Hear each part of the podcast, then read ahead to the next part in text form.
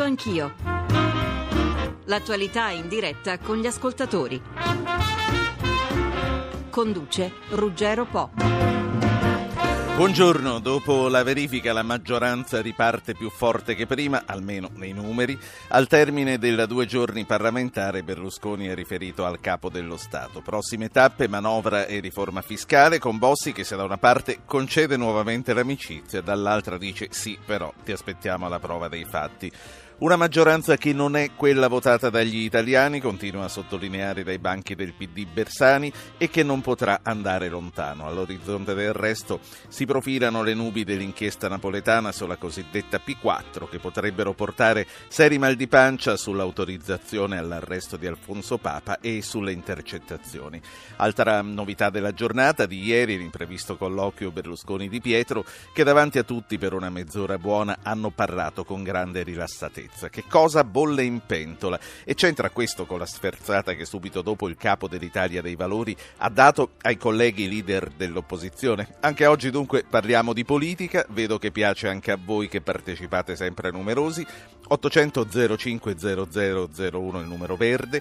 Vi dico chi c'è, così potrete organizzarvi meglio gli interventi. Avremo nell'ordine Enrico Letta del PD che è già collegato e che saluto. Buongiorno onorevole Buongiorno Letta. a voi e a tutti gli ascoltatori di Radio Anch'io. Poi ci saranno Paolo Cento di SEL, Francesco Nucara dei Repubblicani, Dario Galli della Lega Nord, Fabio Evangelisti dell'Italia dei Valori, Gaetano Quagliariello del PDL, con noi come sempre un giornalista. Oggi è Roberto Iadicicco, direttore direttore dell'agenzia di stampa Agi. Buongiorno direttore. Buongiorno a te, buongiorno agli altri ospiti e a tutti gli ascoltatori. Iadicicco, il doppio ceffone di amministrative e referendum dunque è già stato metabolizzato?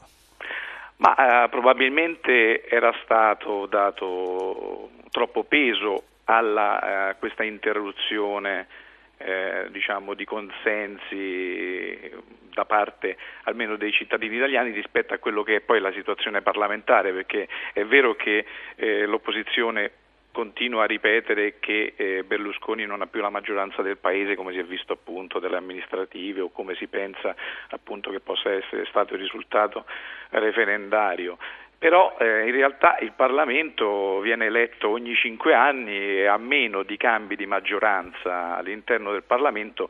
Chiedere diciamo, una crisi di governo soltanto perché si pensa che eh, nel Paese non ci sia la maggioranza, secondo me è un po' insomma, difficile da sostenere perché allora non ci sarebbe neanche motivo di aspettare questi famosi cinque anni, durerebbe soltanto ad ogni eh, cambio possibile di maggioranza del Paese segnalato da un'eventuale elezione amministrativa, da un'eventuale elezione regionale o da un eventuale eh, referendum. Quindi credo che eh, bisogna vedere se esiste una maggioranza per cinque anni all'interno oh, del Parlamento, se questo Parlamento non esprime la maggioranza, come è sembrato in alcuni momenti, giustamente eh, si deve ricorrere sì. poi di nuovo al voto popolare, ma in questo caso mi pare, vista che la prima ma- fiducia eh, era stata di 326 sì, ci troviamo a distanza di tre anni dalla prima fiducia a una differenza di soli nove voti, quindi bisogna un po' ripensare a questo fatto della, di quanto sia più o meno forte questa maggioranza certo. in Parlamento.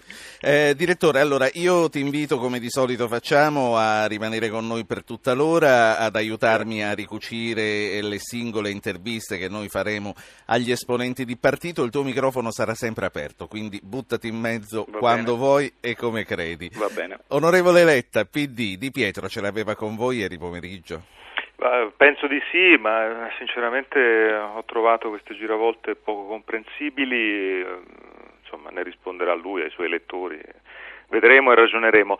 Eh, il tema di fondo è questo, ho sentito quello che ha detto il direttore Iadicicco, il tema di fondo è questo qui secondo me, ci sono create tre condizioni eh, assolutamente nuove rispetto all'inizio della legislatura e in fondo anche rispetto alla storia di Berlusconi di questi 17 anni. La prima, la forza di Berlusconi è sempre stata la forza nel paese, col popolo, lui non ha mai voluto partiti che si chiamassero partiti ma popolo, quindi il rapporto col popolo e, e ha sempre odiato i meccanismi diciamo, della, politica, eh, della politica parlamentare. Oggi si trova con il primo tema il popolo palesemente che gli ha voltato le spalle perché è stato 1, 2, 3, primo turno amministrativo, secondo referendum, Milano, tutto il nord, ricordo che non c'è un capoluogo di regione governato dal centrodestra sopra Roma, lo dico soprattutto ai leghisti in questo momento, non c'è un capoluogo di regione eh, governato dal centrodestra sopra Roma. Quindi il popolo... Eh, non ho capito, eh, capo... ah, capoluogo di regione nel senso di, regione, città, sì, non sì. c'è una città No, pensavo alle regioni, regioni, certo, non certo. c'è una certo. città, capoluogo, Sì, una grande città, capoluogo di regione italiana sopra Roma, eh, guidata dal centrodestra. Ero io che non c'è. dormivo, mi scusi. Secondo tema, ehm, l'agenda del Paese è cambiata, è un'agenda dura perché il governo si è impegnato a fare una manovra di 40 miliardi con Bruxelles e oggi, con la crisi greca in corso, quell'impegno è un impegno non solo con Bruxelles, con un'istituzione europea, è un impegno con i mercati. Quella manovra va fatta qualunque governo ci sia, questo governo vuole rimanere, deve fare quella manovra. Nel discorso di ieri in Parlamento Berlusconi non ha detto niente sulle modalità con cui reperire 40 miliardi di euro, cosa che rappresenta una cifra immensa, e su come cercare di far ripartire la crescita accanto a un intervento così duro. Quindi l'agenda che c'è davanti è un'agenda durissima, non può gestirla un governo che sia semplicemente lì per cercare di sopravvivere. E il terzo punto, quello decisivo in questo momento, si dice i numeri parlamentari ci sono, però attenzione, i numeri parlamentari ci sono per un voto di fiducia che avviene una volta ogni due settimane con un preavviso di qualche giorno, cioè i parlamentari sanno mercoledì alle 7 c'è il voto di fiducia, bisogna essere tutti lì. Allora tutti e 317 sono lì. Ma appena c'è un'attività parlamentare normale, quindi un provvedimento significativo che necessita di vari voti durante la giornata, la maggioranza non c'è più, lo si è visto in, in, quando si è votato per esempio l'altro giorno, eh, subito dopo il voto di fiducia, il voto sullo spostamento dei ministeri al nord. Il governo è andato sotto perché non c'erano i numeri, perché Sì. non si può governare, questo è il punto, con una maggioranza nel sistema italiano con una maggioranza che ha soltanto uno o due voti di margine. Uno mi dirà, ma anche voi con Prodi, eccetera, c'è una differenza di fondo. Prodi fece dimettere tutti i parlamentari che erano anche membri del governo e quindi i parlamentari erano tutti solo e soltanto parlamentari. In questo caso il governo dipende da 40 eh, membri di governo che sono anche deputati e che quindi non sono in grado di svolgere il loro compito. Quindi rispetto ai temi chiave del Paese che sono far ripartire la crescita, risolvere il problema dei pagamenti per le imprese che è irrisolto, la questione del lavoro per i giovani, la questione della giustizia civile che oggi è irrisolta, la riduzione dei costi della politica sono i grandi temi che abbiamo di fronte, una maggioranza così Sì. non sarà in grado di fare. Onorevole, fra un attimo le voglio chiedere poi, prima di lasciarla, una valutazione sulla riforma fiscale che adesso pare eh, passerà Certo. veramente dai proclami, come molti definiscono, ai fatti. Vedremo che cosa succederà. Però prima la voglio fare parlare con un ascoltatore, Pasquale da Caserta. Pasquale, Buongiorno a tutti. a lei. Eh, devo ringraziare innanzitutto Radi anch'io per questa opportunità che mi dà. Il mio pensiero è questo. Se il governo mostrerà indifferenza nei confronti del sindaco di Napoli nella risoluzione della questione rifiuti, dimostrerà il suo allontanamento dai cittadini della Campania. Grazie, questo è il mio pensiero. Grazie. Grazie, grazie anche a lei, signor Pasquale. Ehm, allora, vi anticipo che domani quasi sicuramente eh, ci sposteremo a Napoli per parlare dei rifiuti. O- ora torno a Enrico Letta e gli voglio chiedere se crede che con la nuova amministrazione Napoli potrà fare un passo avanti su questa questione. Guardi, io penso questo, la questione rifiuti è una questione in cui sbaglia Berlusconi a pensare, ha sbagliato Berlusconi a pensare arrivo io con la bacchetta magica e risolvo tutto, eh, farebbe lo stesso errore il nuovo sindaco di Napoli se avesse lo stesso approccio, perché con un meccanismo di questo genere poi c'è tutta un'altra parte eh, amministrativa, politica, che finisce per remare contro immediatamente. E il problema dei rifiuti a Napoli si risolve soltanto con un impegno generale di tutti, Sì. soprattutto della struttura. Quindi io quello che mi sento di invocare lì è di mettere da parte la politica e i ragionamenti politici e di far sì che tutti, senza che ognuno si metta a fare il primo della classe, tutti dicano questa è una vicenda in cui mettiamo da parte la politica, prima la risolviamo e poi dopo ricominciamo Ok, a fare lotta politica, ok, perché ma- se no non se ne esce. Ma di questo se ne parlerà domani, ci sarà sicuramente anche qualcuno di voi. L'ultima, vo- l'ultima cosa che le voglio chiedere, la riforma fiscale. Che cosa ne pensa di questa? Ce la faremo, insomma, Tremonti ci riuscirà a farci pagare meno tasse, soprattutto guardi- a farne pagare meno a chi ha meno soldi. Il punto è questo, per mantenere l'impegno con Bruxelles che Tremonti si è preso, Tremonti deve fare 40 miliardi di tagli. Faccio soltanto notare che fino ad oggi, in questi tre anni, il governo ha fatto meno di 40 miliardi di tagli, quindi tutti coloro che lavorano nel mondo della scuola e che hanno subito i tagli del governo sappiano che eh, quello che è stato fatto fino adesso dal governo è meno in termini di tagli di quello che dovrebbe essere fatto se viene usato lo stesso metodo. Perché dico questo?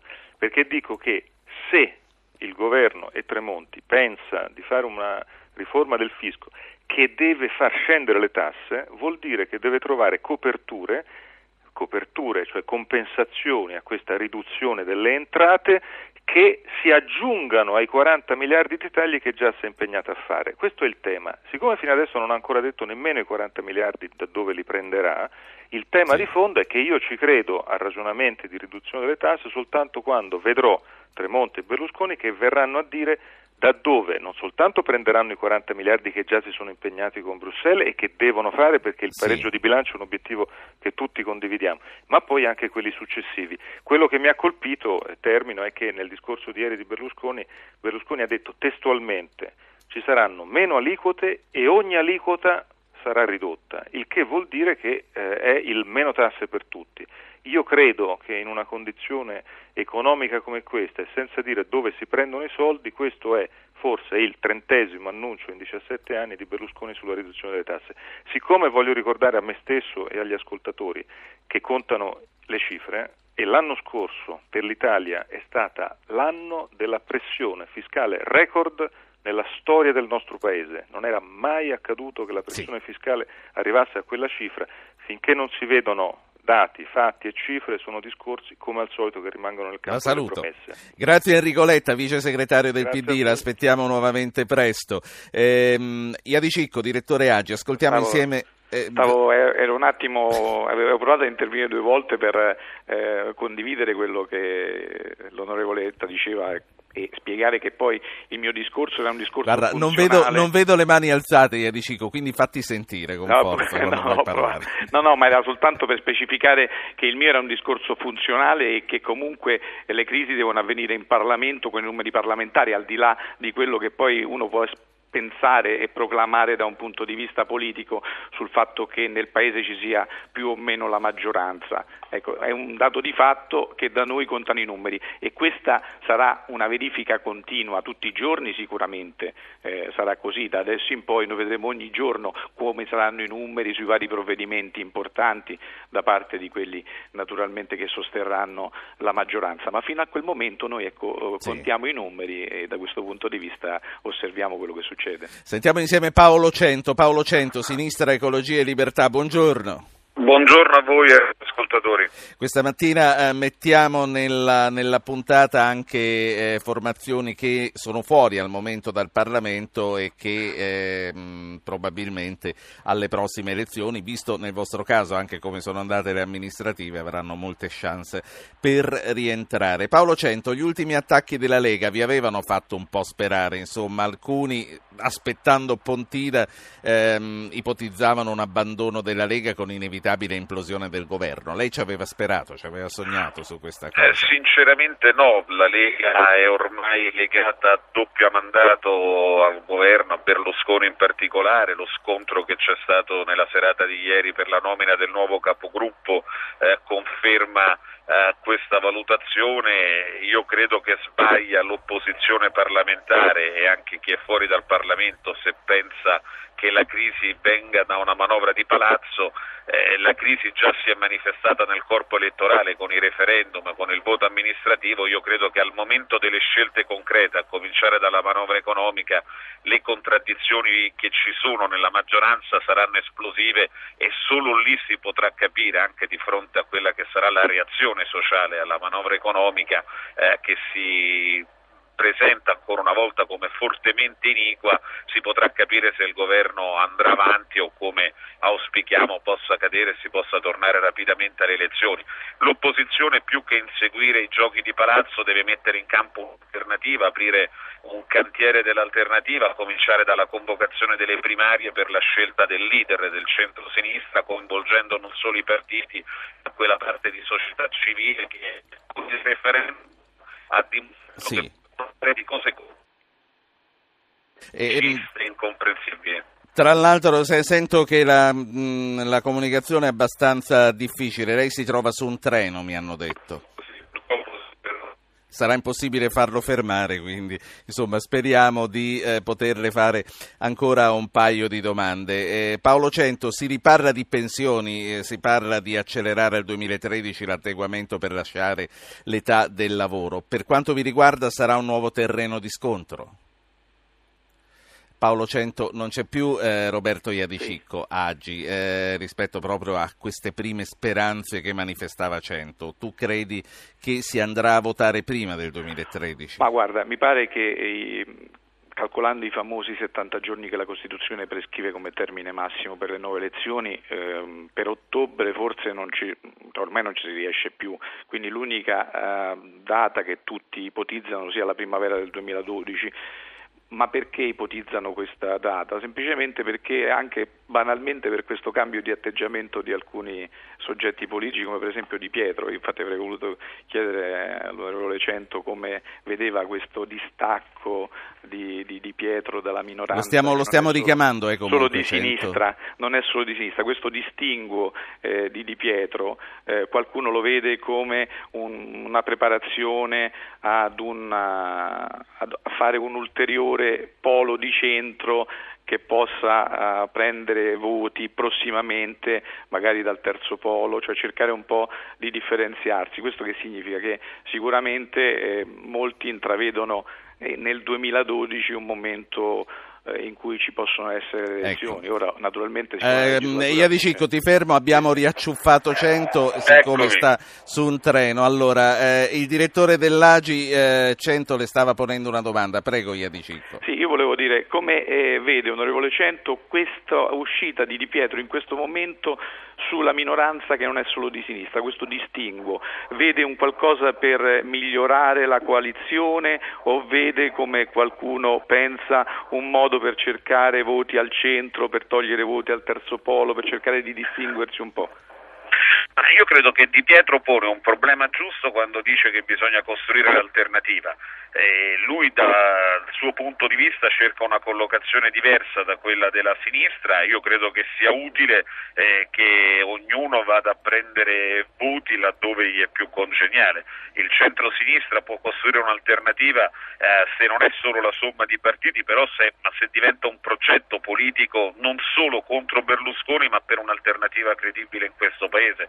Bisogna abbandonare un po' l'antiberlusconismo come cemento della coalizione alternativa. Se facciamo questo è utile che Di Pietro eh, si muova così, come è utile che ci sia una grande sinistra ecologista in questo paese rappresentata oggi dalla leadership di Vendola eh, che con le primarie si candida a diventare il leader dell'intera coalizione.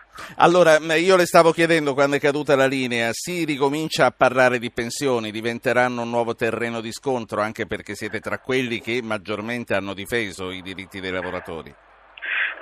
Io trovo un po' singolare che si parla di pensioni quando noi abbiamo il dramma di generazioni intere che non hanno diritto all'accesso alla pensione, quando il precariato oggi eh, ci dice che chi è precario non avrà pensione tra vent'anni, quando eh, i giovani non avranno pensioni. Il tema eh, delle pensioni non può essere affrontato solo allungando l'età pensionabile o facendo qualche taglio, eh, si deve fare una riforma del welfare eh, e dentro a questa riforma bisogna garantire le pensioni ai giovani. Solo in questo contesto è possibile fare un ragionamento anche sulle pensioni di anzianità, altrimenti sono tagli che aumentano povertà e disuguaglianza. Grazie, grazie a Paolo Cento. Ora grazie abbiamo, a grazie a lei, abbiamo eh, Dario Galli della Lega. Dario Galli, buongiorno. Sì, buongiorno a voi e a tutti gli ascoltatori. Che la Lega potesse ritirare l'appoggio a Berlusconi, forse oltre alle opposizioni, lo, lo, sperava anche parte del vostro elettorato. La ritrovata armonia come sarà vista secondo lei dal popolo di Pontida?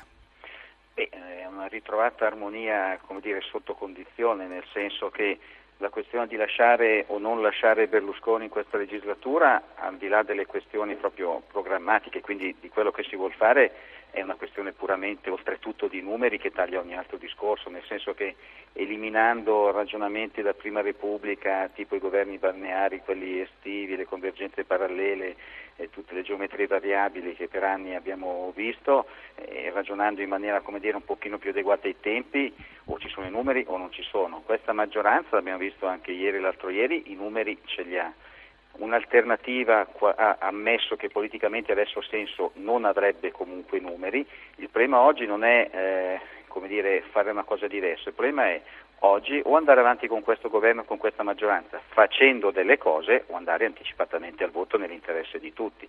La Lega in questo momento ha detto in questi tre anni moltissime cose sono state fatte, ne abbiamo fatte alcune con eccessiva lentezza, ne restano altre altrettanto importanti da fare nei prossimi 20 mesi che restano da qui a fine legislatura, bisogna concentrarsi a farle. Se le facciamo bene e se non le facciamo tiriamo le conclusioni. Sì. Ia di Cicco, Agi. Ecco, io volevo chiedere naturalmente all'onorevole Galli se dopo la riconferma del capogruppo Reguzzoni ieri ad acclamazione sono risolti definitivamente i dubbi sull'unità della Lega oppure come si legge anche oggi sui giornali ci sono questi malumori e, so, e questi malumori che cosa potrebbero portare all'interno della ecco, maggioranza? Io tra l'altro vorrei fare un passo indietro e chiedere in due parole a Galli di spiegare ai nostri ascoltatori che cosa è successo con Reguzzoni. Ma la Lega ovviamente è un partito dire, fatto da uomini liberi per definizione e, e quindi ognuno è dentro per spontanea volontà perché crede al movimento, perché crede nella, nelle cose che Bossi tanti anni fa ha impostato come programma politico eh, del movimento politico e quindi ci si comporta di conseguenza. Ovviamente ci sono individualità diverse, ci sono modi relativamente diversi di interpretare alcune cose, però quello che vorrei sottolineare è che parliamo dire, sostanzialmente di sfumature nel modo di eh, valutare alcune questioni, però nella Lega eh, cioè io sarei preoccupato se ci fosse, non so, chi è eh, per l'unità d'Italia, chi per lo Stato federale, chi per le macro regioni, chi per stare in Europa, eh, chi per stare fuori, cioè se ci fossero questioni di fondo come ci sono per esempio in altri partiti dove ci sono ancora, lo dico con rispetto, ma tanto per fare un esempio, chi ancora si sente comunista pur essendo in un partito occidentale, chi invece è in un partito di sinistra ma di fatto ha abbracciato l'ideologia capitalista, cioè queste sarebbero le cose come dire importanti. Questi sono semplicemente aggiustamenti interni al partito che però non scalfiscono minimamente l'azione di governo oggi che siamo al governo o qualunque azione futura se saremo in, situazioni diverse, sì. però come dire, voci diverse su quello che si vuole fare non ne escono, cioè io sarei preoccupato se qualcuno dicesse no, andiamo bene così, non facciamo niente e tiriamo a campare fino al 2013, mentre sul fatto di dover fare cose importanti e farle velocemente, altrimenti si fa un'altra cosa, adesso capogruppo o non capogruppo siamo tutti assolutamente allineati allo stesso modo. Allora, abbiamo degli ascoltatori e intanto su Facebook eh, ci scrive un ascoltatore dal nome per me impronunciabile, dice battaglia vinta per il Cavaliere Berlusconi che formalmente può vantarsi di aver ottenuto una nuova maggioranza. Tuttavia, guerra persa per lo stesso leader che ancora oggi non comprende di aver perso gran parte del gradimento popolare che lo aveva eletto. Calandovi in questa ottica, vi pare che il Brianzolo Cavaliere sia più assimilabile a Pirro oppure affine a un nuovo Cesare? Poi sentiamo eh, Marco da eh, Lucca. Marco, prego. Buongiorno. Buongiorno. Eh, dunque, io volevo dire questo, che vedo, e io sono uno di questi, molte, molte persone che si stanno disaffezionando a, alla politica, perché vediamo la classe dirigente come una classe di, di, che, che, che, usufruisce di, di tanti benefici, mentre quando noi dobbiamo fare sempre i conti proprio si dice volgarmente schiacciare il spilocchio per tirare fuori la giornata. Sì. E, è difficile, è difficile, nessuno parla di, di, di, della crisi veramente da, da affrontarla in maniera, in maniera, importante, in maniera forte. Grazie. E questi, scusi, questi politici cioè, parlano, parlano, ma baiano ma quando si tratta di mordersi fra loro per fare qualcosa di importante nessuno fa niente. Grazie, grazie a Marco. Eh, Lavinia da Bologna, poi rispondiamo a voi e chiudiamo anche con Galli. Pronto Lavinia? Buongiorno, grazie innanzitutto della vostra trasmissione. Io avrei una, una domanda molto semplice, fino a che l'Italia viene divisa in partitini con l'8%, con il 4%, con tutte queste cavolo di percentuali, tutti discordanti l'uno con l'altro, mi domando come diavolo si pensa di farle le riforme, non ci saranno mai i numeri, non ci sono più stati dopo la grande balena bianca i numeri per fare le cose effettivamente. Chiaro. Quindi la domanda è Di Pietro, Di Pietro che è tradizionalmente un uomo di destra, ma che cavolo ci stava a fare comunque fino agli anni scorsi a sinistra? Questa è una cosa che mi sono sempre chiesta e la Lega, che di tradizione dovrebbe essere secessionista e quindi di sinistra, che cavolo ci faceva a destra? Cioè, mi pare che il casino sia enorme e non Grazie. possono fare le riforme molto, così. Grazie a voi. Molto colorita. Allora, ehm, è tardi, andiamo a concludere con Dario Galli e poi dopo quando riprenderemo commenteremo queste due cose anche con Ia di Cicco. Eh, Galli.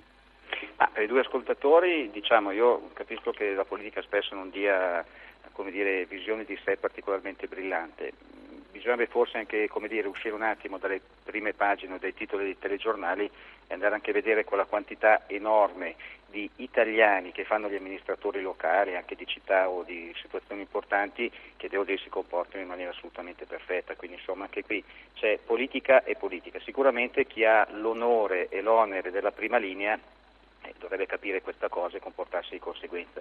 Eh, però voglio dire, forse lo dico non per difendere la categoria, perché io comunque mi considero sempre metà e metà, eh, però forse è tutto il paese che deve recuperare un po' di valore. Senta, a eh, questa ascoltatrice che dice voi siete ecco, di sinistra... La eh. seconda, molto velocemente, io direi che oh, la, la, la, Lega non è proprio dall'inizio, proprio da quando Bossi è entrato in politica, né di sinistra né di destra, né, ma non per, dire, per essere qualunquista o non prendersi responsabilità, ma nel senso che la storia degli ultimi 150 anni, da metà dell'Ottocento in avanti, ha dimostrato proprio storicamente ed economicamente che ci sono cose che funzionano in entrambe le ideologie.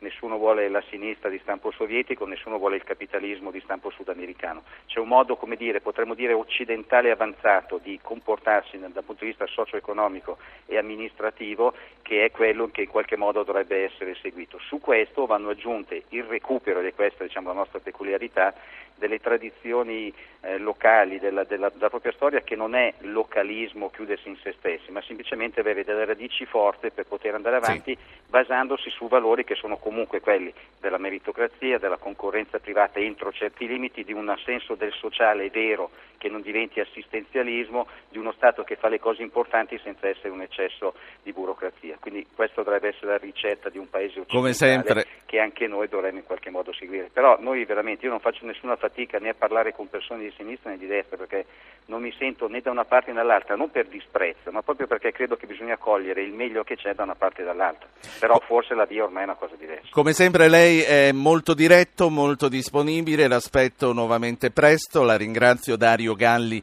Lega Nord, è ora di mandare la pubblicità, grazie, anzi è tardi, eh, 800 05 0001, continuate a chiamarci. Eccoci di nuovo insieme con Roberto Iadicicco, direttore dell'AGI, l'agenzia giornalistica italiana, poi ci sono Francesco Nucara, Partito Repubblicano e Fabio Evangelisti, Italia dei Valori, ma io vorrei ricominciare da eh, Iadicicco e da una valutazione. Iadicicco, oggi Sartori, vedo che sul Corriere parla di gioco stanco delle retromarce. Fino a quando potrà andare avanti il governo?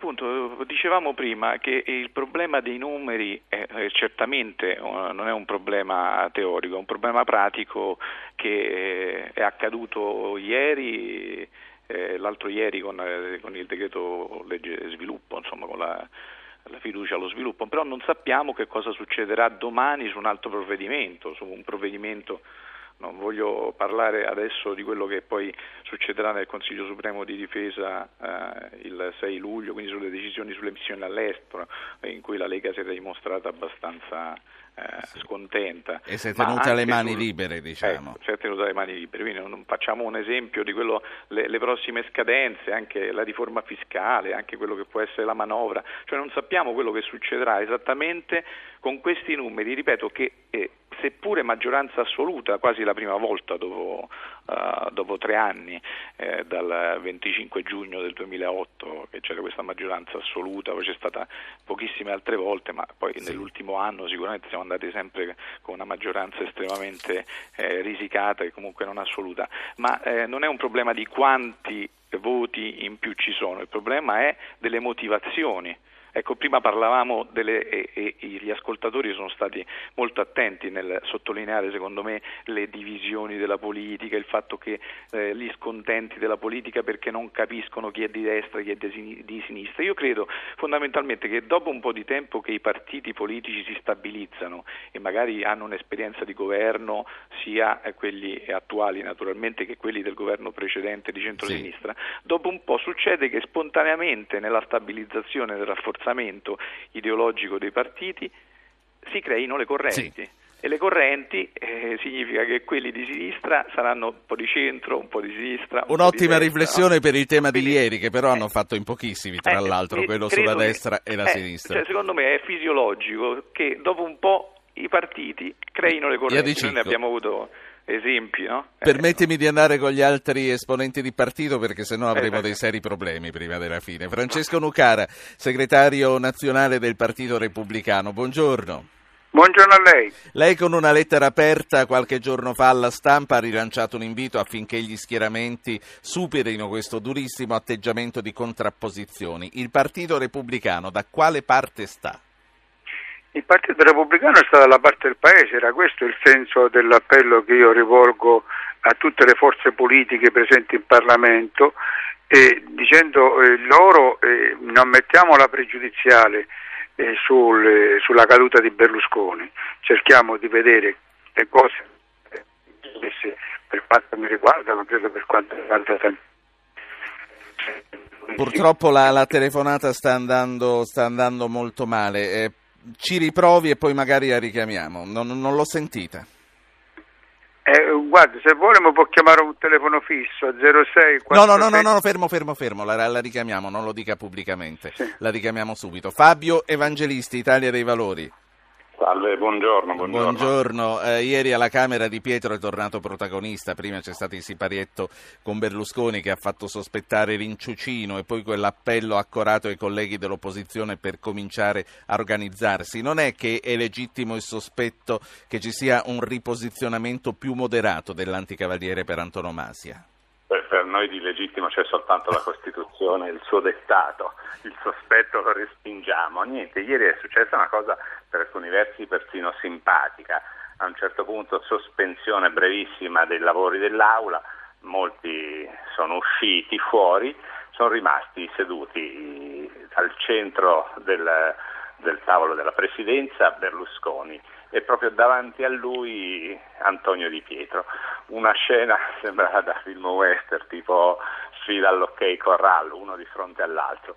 Berlusconi si è alzato, ha pensato un attimo che faccio, vado o non vado e poi ha, ha puntato direttamente l'avversario sì. è andato lì, si è seduto al fianco e hanno parlottato 7-8 minuti. Ero lì, guardavo la scena l'unica cosa che sono riuscito a fare poi una battuta scendendo dicendo che avrei potuto diventare ricco se avessi fatto quella foto e loro mi hanno risposto che ci aveva già pensato qualcun altro, infatti credo che un mio collega li avesse fotografati, infatti dopo Beh, sui siti... E la cosa comunque, a parte che ha fatto la foto, non è piaciuta a molte persone che vi sono vicine. Tra l'altro Mauro da Roma ci manda un sms adesso, dice per noi comuni mortali è molto strano vedere Di Pietro prima massacrare Berlusconi e poi cinguettare assieme per mezz'ora. Sentiamo anche cosa da dire Ernesto da Roma. Eh, buongiorno dottore, e io molto brevemente due cose rapidissime. La prima che ho apprezzato moltissimo la sgrullata, mi si passa il termine, che ha dato di Pietro al centro-sinistra accusandolo in sostanza di essere fermo immobile come un semaforo prodiano. Non ho capito che cosa ha detto, mi scusi.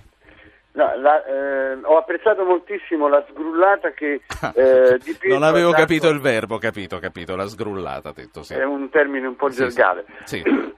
eh, accusando il centro-sinistra di essere immobile come un semaforo prodiano, eh, in sostanza. E poi questo cambiamento di, di atteggiamento, perché in sostanza eh, Di Pietro morfologicamente, somaticamente, direi da un punto di vista lombrosiano, è un uomo di destra, poi la giustizia, la legalità, eh, l'obbedienza sono i valori di una destra che quindi un, un ritornello che eh, abbiamo che ritorna che abbiamo già molti sentito anni sì. fa no? ma no anche un minuto fa con l'altra ascoltatrice di Bologna comunque esatto, ho capito esatto. lei, Lei ha rievocato questa immagine di Guzzanti che è rimasta storica del semaforo prodiano quando dava dell'immobile a Prodi durante il primo governo. Allora, Evangelisti, è già il secondo ascoltatore che dice ma come Di Pietro è un uomo di destra, è ora che getti la maschera. Lei tra l'altro è un uomo di sinistra che viene dal Partito Comunista, o sbaglio Evangelisti? Assolutamente sì, ma l'Italia dei Valori ha proprio questa caratteristica di essere un contenitore,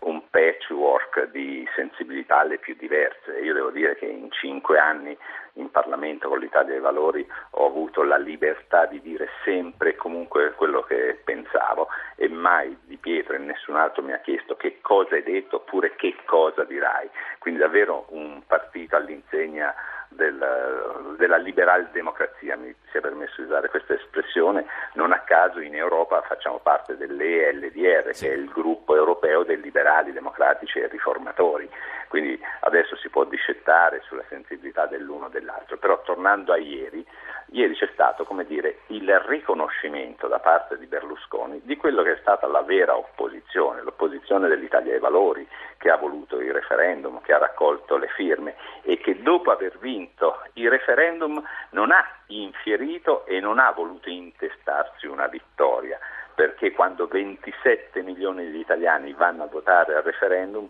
lo fanno perché vogliono l'aria sì. pulita, l'acqua pubblica e il rispetto pieno dell'articolo 3 della Costituzione. La legge è uguale per tutti. Sì. Credo sia concetti che Di Pietro ha ribadito ieri sera a Silvio Ia di Cicco, per, per, l'Italia dei Valori. C'è qual... Per l'Italia dei Valori io sarei, non so se l'onorevole Evangelisti sa esattamente che cosa si non detti con Berlusconi, Di Pietro, no, come parentesi così. Però ecco, no. il vostro No, ma stavo Testo reciproco, nessuno abbia detto che cosa si sono scambiati. Era una curiosità però che molti hanno, eh, naturalmente. Io, e, me compreso, sì. Ecco, no, ma volevo chiedere una cosa. In questo distinguo di, dell'onorevole Di Pietro, no, in questa anche moderazione particolare, cioè passato, come molti dicono, da reincarnazione di Hitler, che era il nostro Presidente del Consiglio, insomma lei, signor Presidente, ci dica.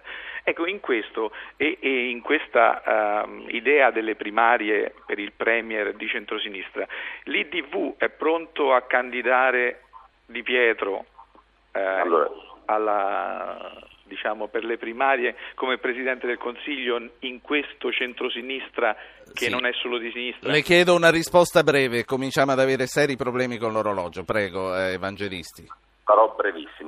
Di Pietro ha detto facciamo le primarie, però non soltanto per scegliere un leader, ma anche scegliere un programma. Non ci importa chi guiderà il centro-sinistra. Tra l'altro Di Pietro ha detto che non ha nessun problema a sostenere la candidatura di Bersani, però ci possono essere idee, donne, uomini anche dell'Italia dei Valori che possono candidarsi alle primarie. Sì. Il problema vero è su quale programma costruiamo l'alternativa a Berlusconi è la domanda sì. che ieri è richeggiata in aula qui, e che ha fatto di, di, Pietro il protagonista della giornata di ieri. Grazie, sarò, eh, le darò più tempo la prossima volta. Grazie Evangelisti. Allora, un aggiornamento che non c'entra col nostro eh, dibattito di questa mattina. La notizia, come si dice, non può attendere. Apprendiamo ora che, secondo testimoni, carri armati siriani sono arrivati alla frontiera con la Turchia e, secondo al- altri testimoni e militanti, sono penetrati in un villaggio turco di confine. Un, un episodio che potrebbe avere delle conseguenze anche imprevedibili. Sentiremo nei giornali radio dopo quali saranno le novità. Io riprendo, ah, intanto saluto Gaetano Quagliariello, vicepresidente vicario del PDL al Senato. Buongiorno senatore. Buongiorno a lei e agli ascoltatori. Però vorrei concludere prima con Francesco Nucara, segretario del Partito Repubblicano. Purtroppo abbiamo avuto delle difficoltà prima a trovare il suo telefono libero e poi a tenere la comunicazione. Allora concludiamo Nucara con la domanda che l'avevo fatta all'inizio. Da che parte sta il Partito Repubblicano? Lei mi ha detto sta dalla parte del Paese. Sta dalla parte del Paese e il Partito Repubblicano, l'appello che io ho rivolto eh, tramite i giornali, tramite una lettera che ho inviato a tutti, Berlusconi compreso. È inutile sbattersi la testa dicendo vogliamo le dimissioni di Berlusconi, tanto mi pare che la maggioranza parlamentare non gliele conceda a Bersani. Allora c'è un problema della legge elettorale, vediamo tutti, Berlusconi compreso, o Alfano, insomma se Alfano sarà il segretario del Popolo della Libertà e pensiamo ai problemi del Paese, ai problemi dell'economia, più che a litigare e a dire cose onestamente poco garbate dal punto di vista istituzionale nei confronti del Presidente del Consiglio. Poi si può essere in disaccordo. Io stesso non sono d'accordo con molte cose che fa il Presidente del Consiglio, sui ministeri al nord, gli voterei contro anche se mettesse la fiducia. Questo non significa Certo. che uno gli deve eh, proprio eh, a ogni cosa che dice, io dico per combinazione, ma solo per combinazione. Berlusconi una cosa giusta in questi tre anni l'ha fatta. Eh, mi sembra che abbia fatto tutto male. Grazie. Perché non parlano di De Magistris e della mondezza a Napoli e di quello Ne che par- noi, noi ne parleremo domani, eh, naturalmente facendo parlare tutti. Grazie eh, segretario Nucara, grazie, grazie davvero. Quagliariello, senatore eh, PDL, lei ci scommette sulla stabilità di questa maggioranza? Ci scommetto, mi sembra che eh, i dati che sono venuti fuori in questi due giorni dai dibattiti parlamentari eh, sono stati intensi eh, e eh, poi hanno avuto anche dei dati numerici, eh, dicono che la maggioranza è stabile. Eh, ciò non toglie che la stabilità di una maggioranza nel palazzo non eh, esaurisce i problemi. È evidente che per quel che ci riguarda è necessario conquistare anche un- una stabilità di posizione nel Paese. E ciò non toglie che i problemi che dobbiamo affrontare, che l'Italia deve affrontare, indipendentemente da chi la governa, sono problemi molto grandi e molto gravosi perché la situazione internazionale, questa coda di crisi è quanto mai velenosa e non c'è una stabilizzazione del quadro economico in Europa. La situazione greca è tutt'altro che eh, declinabile al passato e può avere ancora delle conseguenze molto gravi su tutti. Quindi credo che quel compito eh, che eh, il governo si è assunto di dare sicurezza economica al nostro Paese non sia un compito eh, terminato, ultimato, è un Sì. compito che ci vede ancora attivi e presenti con attenzione. Roberto Iadicico, direttore dell'AGI. Sì, io volevo chiedere all'onorevole Quagliarello qualcosa che lui ha, già risposto in un certo senso, cioè come possono conciliare al di là delle eventuali verifiche quotidiane sui numeri, come possono conciliare ehm, una eh, necessità di eh, fare una manovra, di trovare il pareggio di bilancio, di fare delle- di qualcosa di impopolare con un consenso Sì. Preelettorale. Ecco, prima, mh, sì, prima che Quagliariello risponda, abbiamo anche degli ascoltatori. E intanto Antonio da Catania ci manda un sms, dice credo che il cittadino sia orientato verso la persona e non verso i partiti, nessuna ideologia prevale sulla necessità del popolo.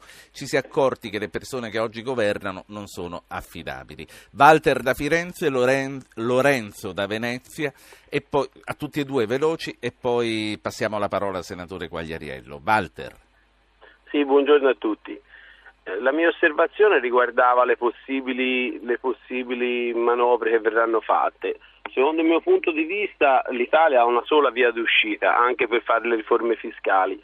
Prima di tutto bisogna fare la riforma della legislazione sul lavoro, perché quando economicamente saremo messi meglio tutto il resto girerà in un altro modo, in modo più rotondo perché tutti i punti di contrasto che ci sono, la riforma della giustizia, la giustizia lenta, dipendono tutti da una situazione economica gravosa per la stragrande maggioranza dei cittadini che si rivolge per ogni banalità Quindi alla giustizia. lei dice riformiamo il lavoro finché c'è la crisi, così non ci facciamo cogliere impreparati quando finalmente usciremo dal tunnel, tanto per usare questa metafora così abusata. È questo che ha detto, Walter? c'è tanto bisogno di lavoro, Grazie. ma c'è anche tanto lavoro. Riformiamo la legislazione sul lavoro che impedisce di fatto di lavorare alle persone, alle aziende Grazie. di servizi e tutto. Grazie, grazie. Eh, Lorenzo da Venezia. Sì, buongiorno. A. Eh, buongiorno a tutti. Sono un tipico elettore diciamo, di centrodestra, lavoratore autonomo, diciamo da 30 anni. Ecco, io direi, eh, quando è che faranno qualcosa di centrodestra, parafrasando qualcosa che si diceva dalla sinistra? Quindi lei è il Moretti esempio. della destra. Esatto, se vogliamo, diciamo, in questo senso. E quindi un po' deluso da questo centrodestra. Qualche esempio veloce veloce. Da un punto di vista Uno psicologico, non appena uno solo? Sì. Eh, allora, per esempio, si parla tanto di aprire un'impresa in un giorno, il problema è tenerla aperta. Se pensiamo al Sistri, un mostro burocratico che si deve rinviare da un anno a questa parte e che sarà un pasticciato galattico. Ci hanno messo le mani in tasca perché hanno aumentato la benzina per pagare le a transi, ma insomma quando è sparito il mio mercato nessuno ha aumentato la benzina per Grazie. pagarmi. Spesa Gra- pubblica è sempre in aumento, La fermo, pagherà, eh. la fermo, se no poi non ha più tempo di rispondere. Quagliariello dica qualcosa di destra. Guardi, io dico una cosa, eh, rispondo anche al direttore dell'Agio, la domanda che mi ha fatto. Io credo che questa crisi sia stata veramente una crisi epocale e che ha cambiato molti dei paradigmi del, eh, della destra e della sinistra. Nessuno può avere più le vecchie ricette in tasca e credo anche che la sicurezza economica sia eh, una cosa che oggi appartenga a tutti, sia una premessa che tutti devono assicurare. La sicurezza è un po' come la salute, fino a che c'è eh, evidentemente la si dà per scontato. La sua importanza ci, eh, c'è- viene fuori solo quando la si perde eh, e allora eh, evidentemente si comprende quanto eh, sia importante. Oggi credo che eh, il centrodestra eh, per fare delle cose di destra deve partire da questa premessa e deve rimodulare anche i suoi obiettivi a partire da questa premessa. La prima cosa è che la crescita non può venire a discapito della sicurezza e questo è il motivo per il quale noi presenteremo insieme una manovra e una riforma fiscale, perché la prima dovrebbe assicurare sicurezza economica e fare in modo che non si finisca come la Grecia. La seconda dovrebbe andare nel senso di quella sburocratizzazione e semplificazione del sistema che eh, è un'opera eh, mastodontica. Io non credo che si sia fatto tutto. Eh, le- il cittadino che mi ha fatto quella domanda ha ragione, però se si vedono le riforme che abbiamo fatto nel campo della burocrazia, nel campo della giustizia civile, è altrettanto ingiusto dire che non si sia fatto niente, che questo governo non abbia Ecco. operato nel senso di una C'è, sburocrazia. c'è una cosa che vorrei chiedere a entrambi, sia a lei Sì. che a Iadicico. A me ehm, mi ha intrigato questa considerazione che, che faceva l'ascoltatore, dice cominciamo a riformare subito il lavoro perché quando il- la ruota ricomincerà a girare niente sarà più come prima. C'è il rischio che ora perdiamo troppi diritti e poi dovremo ricominciare da capo. Quagliariello e poi Iadicico. Guardi, ecco questo però eh, voglio dire all'ascoltatore, anche a lei, che noi eh, sul lavoro eh, abbiamo fatto le riforme possibili cercando di difendere i più deboli. Ecco, una cosa che non si dice eh, è che eh, rispetto a altri paesi che hanno tagliato gli stipendi anche del 20%, che hanno a volte mandato a casa il 30% del personale, l'Italia in questa crisi ha il record degli ammortizzatori sociali, è quella che ha più tutelato i più deboli.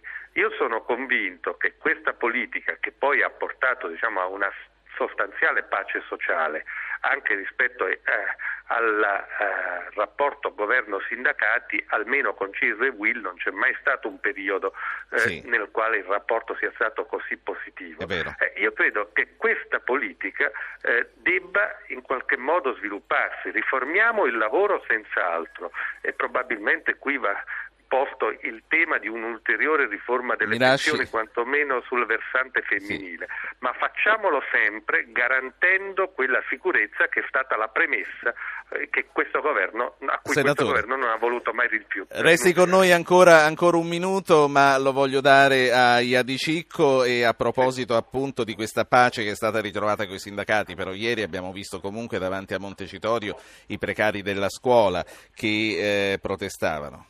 Sì, probabilmente qualcuno la, la crisi in questo momento la sta vivendo in maniera diversa più di altri, quindi molti di noi forse non si rendono conto sia eh, da un punto di vista geografico, nord, centro, sud, come sia effettivamente la crisi vissuta dai cittadini. Io eh, conclu- concluderei dicendo eh, che va bene quello che ha detto il senatore Quagliarello, però stando alla mia domanda, tutto questo che il governo ha fatto e che però non l'ha portato ad avere un grande consenso fino adesso, visti appunto ne abbiamo parlato sì. fin dall'inizio, amministrative. Chiudi la domanda così ecco, gli diamo 20 secondi sapere, per la basterà risposta. quello lì che hanno in programma da fare per la riforma fiscale, eh, nonostante la debolezza sì. della maggioranza, cioè basterà tutto questo ad avere quel consenso necessario per vincere. Punto interrogativo, fermiamo qui la domanda, Quagliariello, 10 secondi Vede, ci, sono, ci sono dei momenti nei quali i governi devono avere anche dei periodi di impopolarità.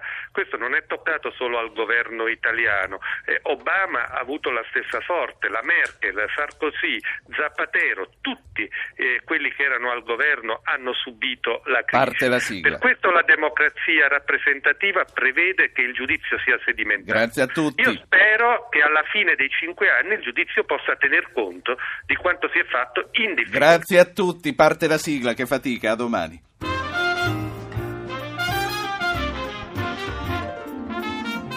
Avete ascoltato Radio Anch'io, ha condotto Ruggero Po, regia di Anna Posillipo, assistenti al programma Alessandro Bonicatti, Valentina Galli, Francesca Mechelli, coordinamento tecnico Gottardo Montano, Stefano Siani.